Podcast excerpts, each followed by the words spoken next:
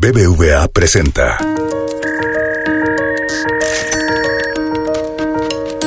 Peras y manzanas con Valeria Moy.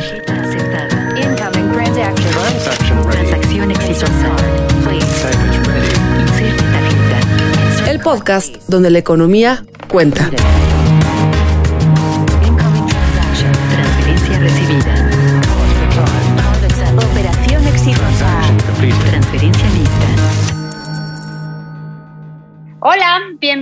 A otro episodio de Peras y Manzanas. Soy Valeria Moy y hoy voy a tratar de dilucidar, evidentemente con la ayuda de mi amigo Chema, el tema que sigue con el tema de la ley de la industria eléctrica, este tema legal que se ha vuelto, como decíamos un poquito antes de empezar a grabar, un borlote. Yo no entiendo nada y espero que Chema, a quien les presentaré en un momentito, me podrá ayudar. Hay que recordar un poquito de los antecedentes.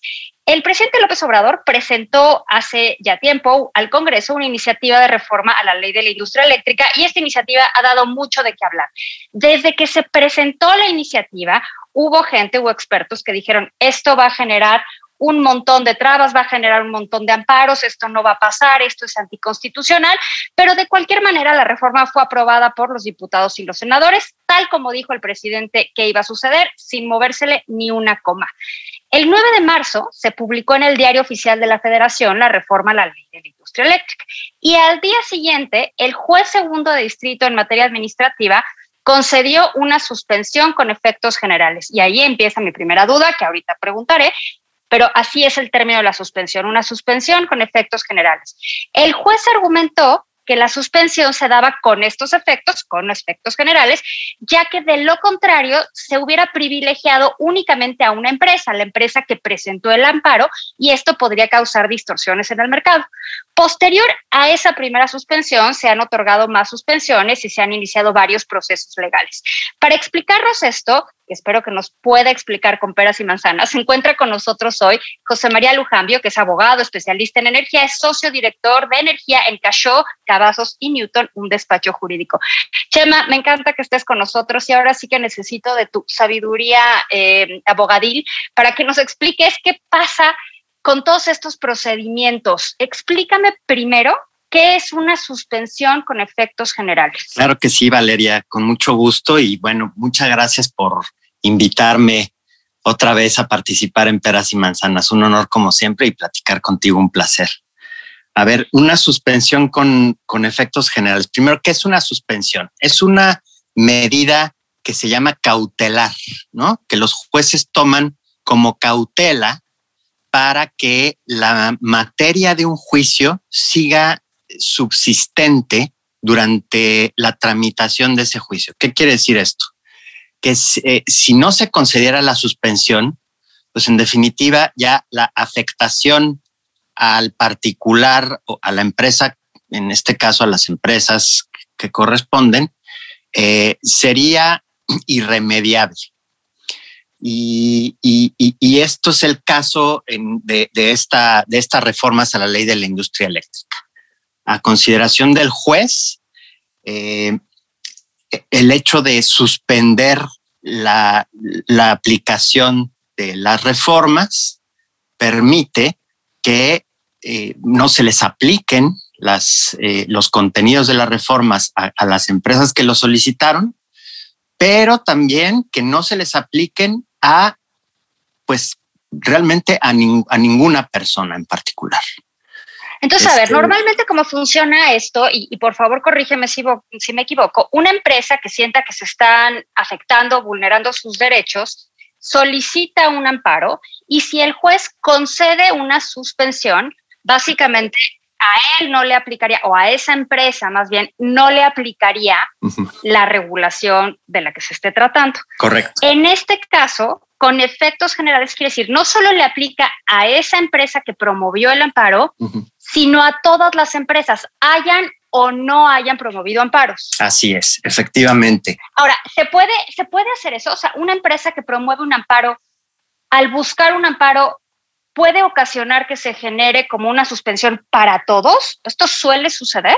Mira, eh, digamos, a partir de las reformas en, en materia de amparo de, de hace 10 años, se amplió la posibilidad eh, de que los jueces otorguen este tipo de suspensiones, pero sigue siendo algo sui generis. O sea, no, no es habitual que las suspensiones se otorguen con esos efectos tan generales, a menos que los, las, eh, las partes quejosas sean, por ejemplo, organizaciones no gubernamentales defensoras de, de la protección al medio ambiente, ¿sabes? Entonces, ese tipo de eh, organizaciones que buscan mm, la promoción de cierto interés público, bueno, solicitan una suspensión para efectos generales y normalmente se han estado concediendo así. Lo peculiar de esta nueva suspensión es que se concede a solicitud de una empresa, una empresa que defiende su propio interés particular, pero que le dice al juez, eh, y el juez así lo, lo, lo, resuelve, eh, vamos a proteger no nada más a ti, sino a todos los demás eh, que estén en una situación similar a la tuya, porque de lo contrario, como tú decías, se te otorgaría una ventaja indebida en el mercado relevante, ¿no? Una, una, una ventaja exclusiva. Si te protejo a ti únicamente, te doy a ti una ventaja que no se la estoy dando a todos los demás participantes. Y por eso decide el juez emitir una, un, un, una suspensión general, es decir, a todas las empresas afectadas, por decirlo de alguna manera, aunque no hayan presentado un amparo. Efectivamente. Ahora, eh, en, su sentencia, el juez ordenó a la Secretaría de Energía en particular que eh, comunicara a todos los participantes del mercado eléctrico que la ley, que las reformas a la ley de la industria eléctrica se encuentran suspendidas. O sea, no le ordenó evidentemente a la Secretaría de la Energía, a la Secretaría de Energía dejar, eh, digamos, quitarle vigencia a la ley, eso no lo puede hacer una Secretaría de Estado, pero sí le ordenó que avisara, ¿no? Ajá. Eh, al principio, eh, digamos, esta, eh, este aviso de la Secretaría de Energía se planteó en el portal de CONAMER como anteproyecto, como si efectivamente la Secretaría de Energía estuviera suspendiendo las reformas. Y eso es técnicamente incorrecto la suspendió el juez y ordenó a la secretaria avisar de esa suspensión. ¿no?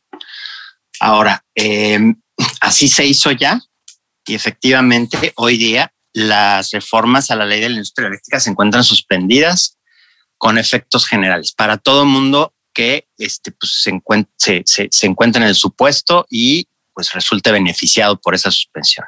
Ahora, hay suspensiones temporales y suspensiones definitivas. Mm.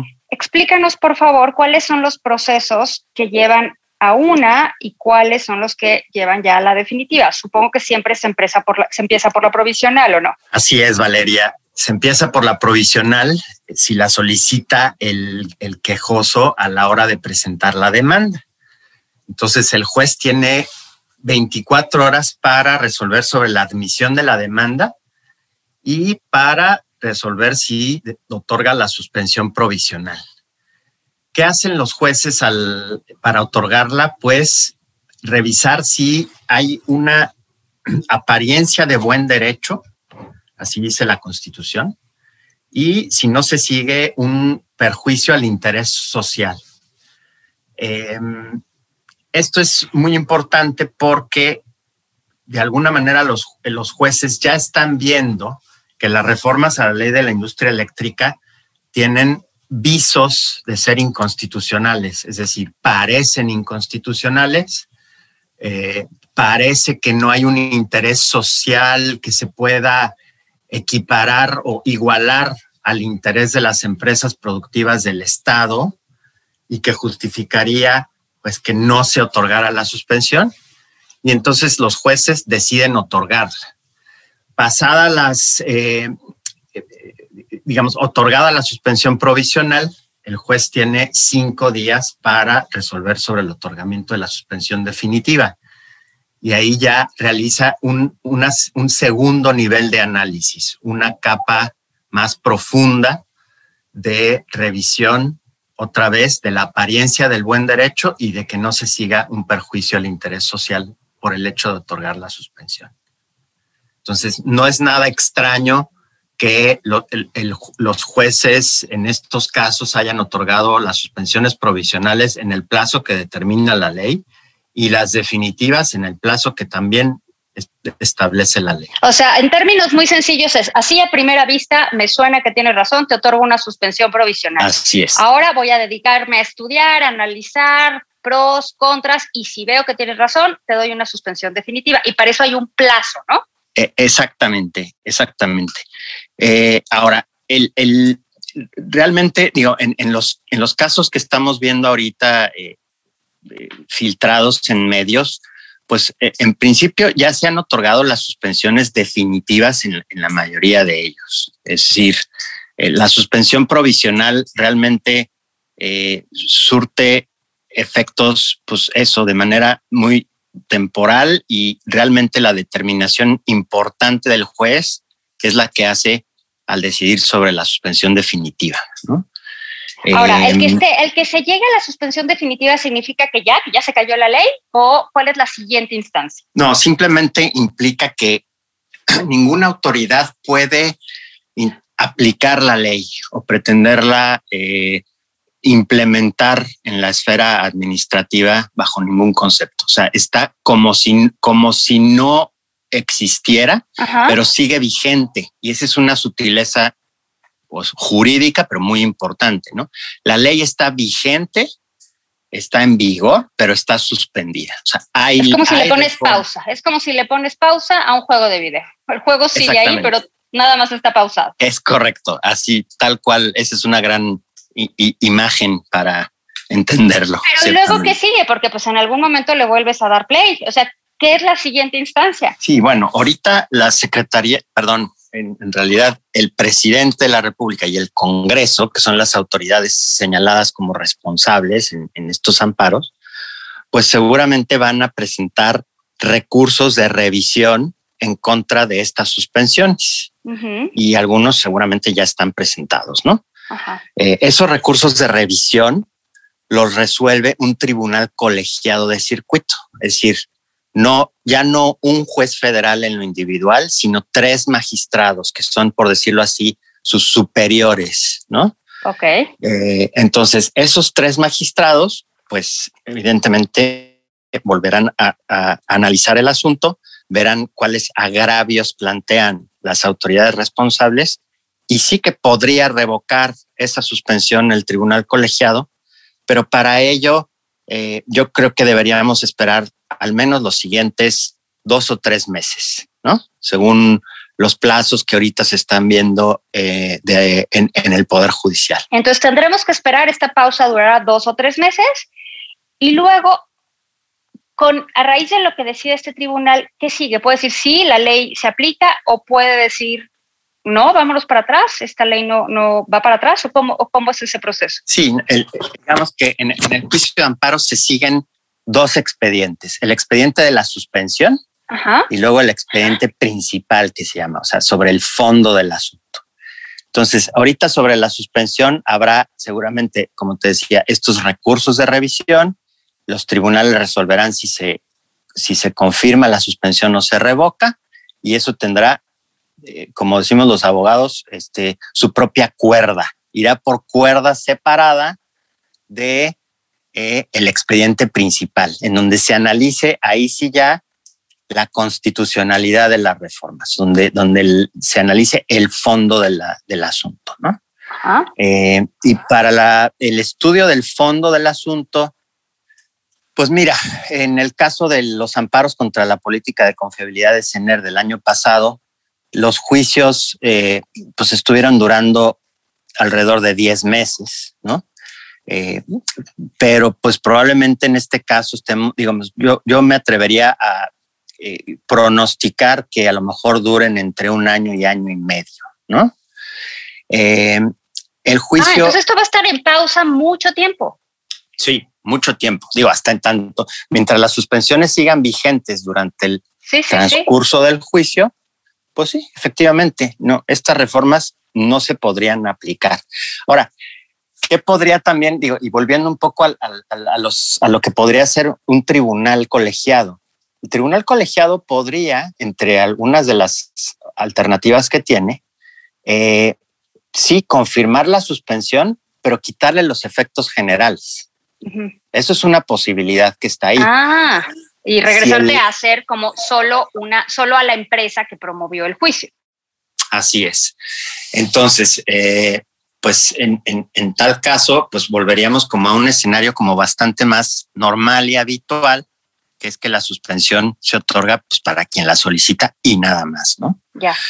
Em, pero bueno, otra vez, no es que el juez haya hecho algo ilegal, ni turbio, ni, ni siniestro. O sea, es normal, es una posición garantista, ciertamente, la que está tomando eh, tanto el juez Gómez Fierro como el juez de la PESA, que son los dos involucrados. Eh, pero pues eso, protectora de derechos, ¿no? Y, finalmente, pues considerando que lo que está en juego aquí es la libre competencia, que se establece como un principio constitucional y que además se refleja en derechos específicos para eh, los particulares, pues él dice, oye, pues no, que se suspenda por completo, porque si no, vamos a distorsionar aún más este mercado. Ahora, y todo esto es sin tocar la constitución, sin hablar de la constitución. Pero por ahí también existen otros dos recursos que se pueden utilizar, según entiendo, eh, contra la ley de la industria eléctrica, que es la controversia constitucional o la acción de inconstitucionalidad, ¿no? Así es, así es. ¿Cómo es? ¿Cómo funciona la controversia constitucional? Pues mira, eh, a ver, tanto el amparo como estas dos figuras que mencionas son los tres medios de control constitucional, o sea, medios por los cuales un órgano del Poder Judicial revisa si determinado acto de autoridad eh, se ajusta o no a la Constitución tal cual. ¿no? Entonces, en un amparo, pues es en principio eh, la, parte afectada quien va y solicita al juez eh, el amparo, como se dice, el amparo y protección de la justicia federal. Pero en el caso de controversias y acciones, los posibles actores en esos juicios son diferentes y no solo los actores, sino también eh, pues el órgano que resuelve, que en todos los casos en estos, en estos procedimientos es la Suprema Corte de Justicia directamente. Ahora, diferencias entre controversia y acción, así en términos como muy generales. Eh, una controversia está hecha para eh, dilucidar si una autoridad invadió la esfera de competencia de otra. Eso es lo que hizo la COFESE hace algunos meses al presentar su propia controversia constitucional en contra de la política de confiabilidad, diciéndole a la Suprema Corte, la Secretaría de Energía está invadiendo mi competencia para eh, vigilar la competencia efectiva en mercados que se supone que deben ser eso, competitivos. Eh, y por lo tanto, eh, te pido, Corte, que declares la invalidez de ciertas disposiciones de la política de confiabilidad. Y eso es lo que acabó haciendo la Corte en, una sesión de, las, de una de las salas de la Corte, que, que se integra por cinco miembros, cuatro de esos ministros resolvieron declarar la invalidez de ciertos puntos de la política de confiabilidad. Muy bien, eso es controversia. Eh, ¿Quién también puede presentar controversia? Pues, por ejemplo, los, los, eh, los estados de la federación en contra de la federación, ¿no?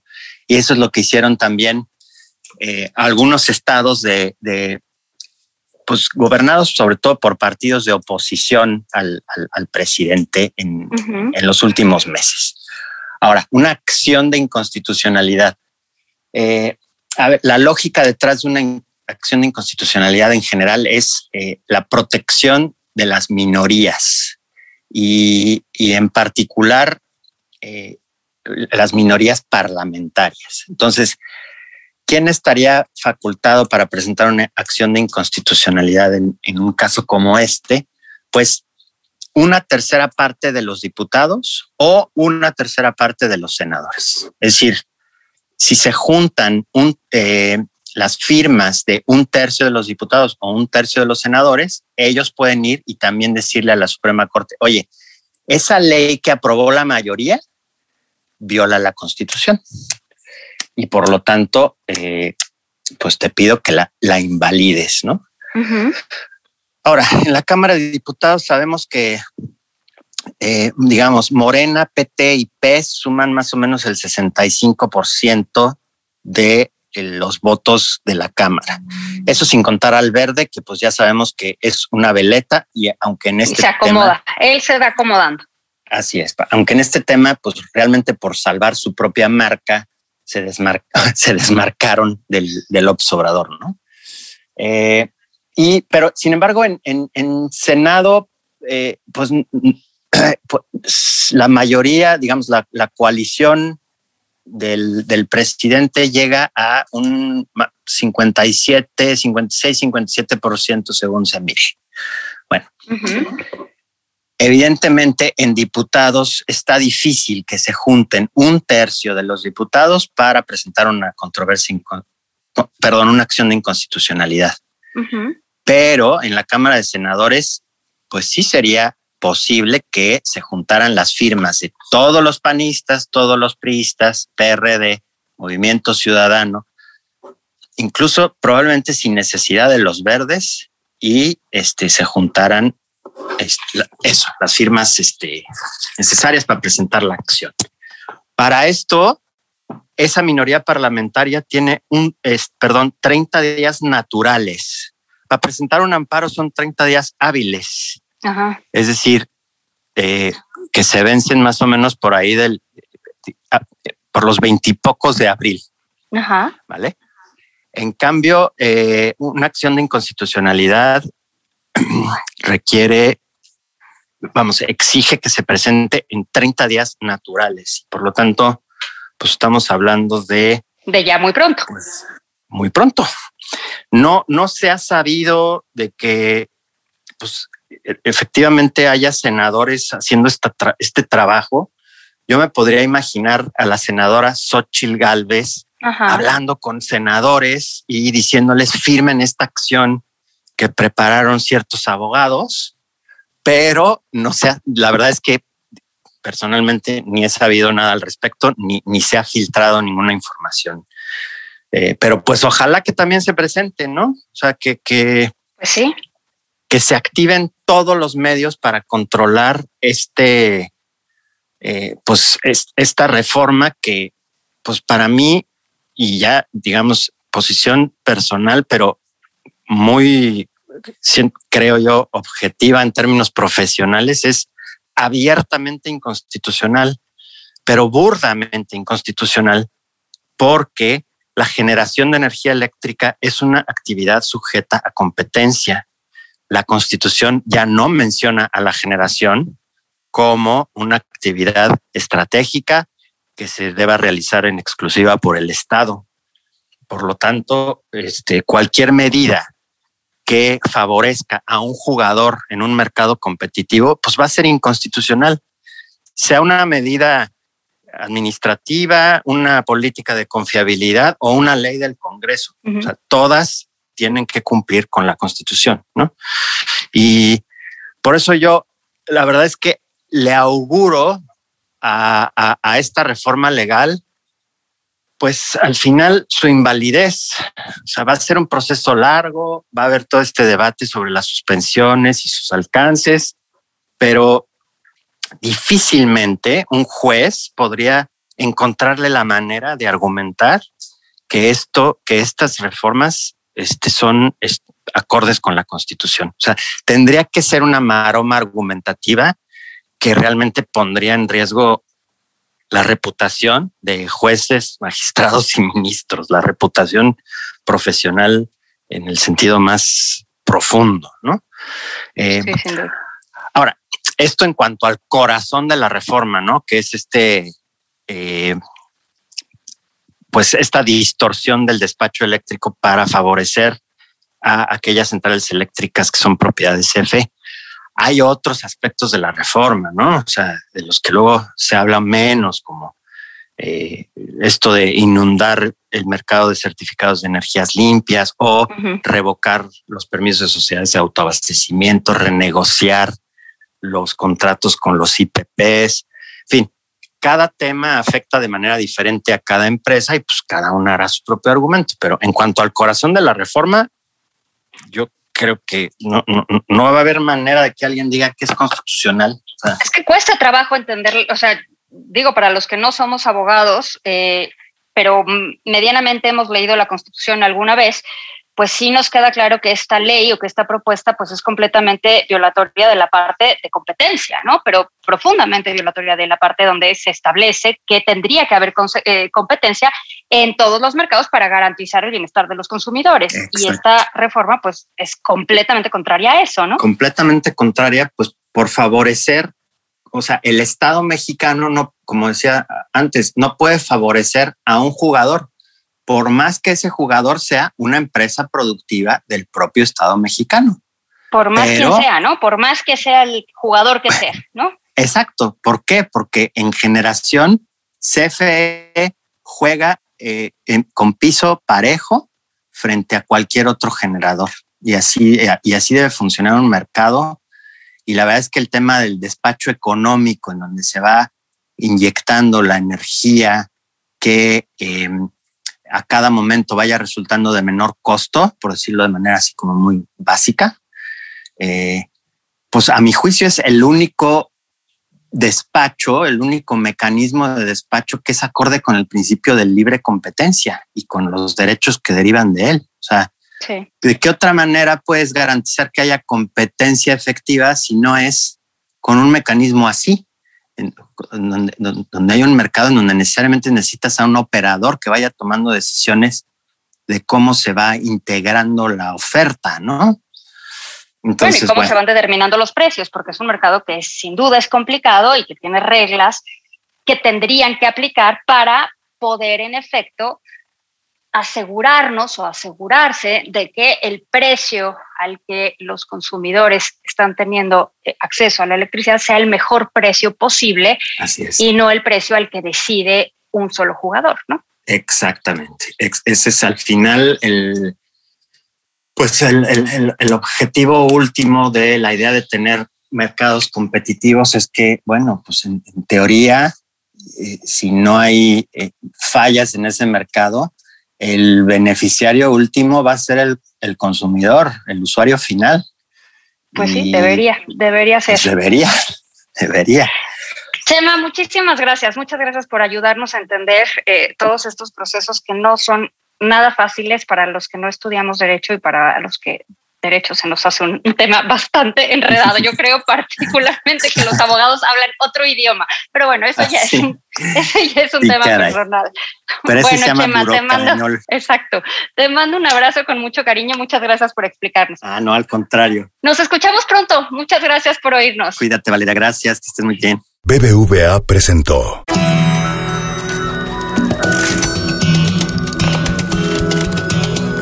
Peras y manzanas con Valeria Moy. Dirección y conducción del programa Valeria Moy.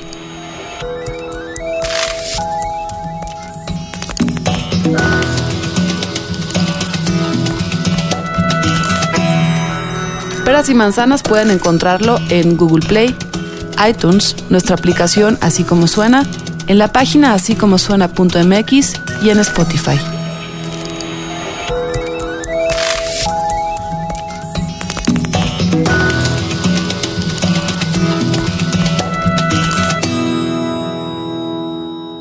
Gustó Peras y Manzanas?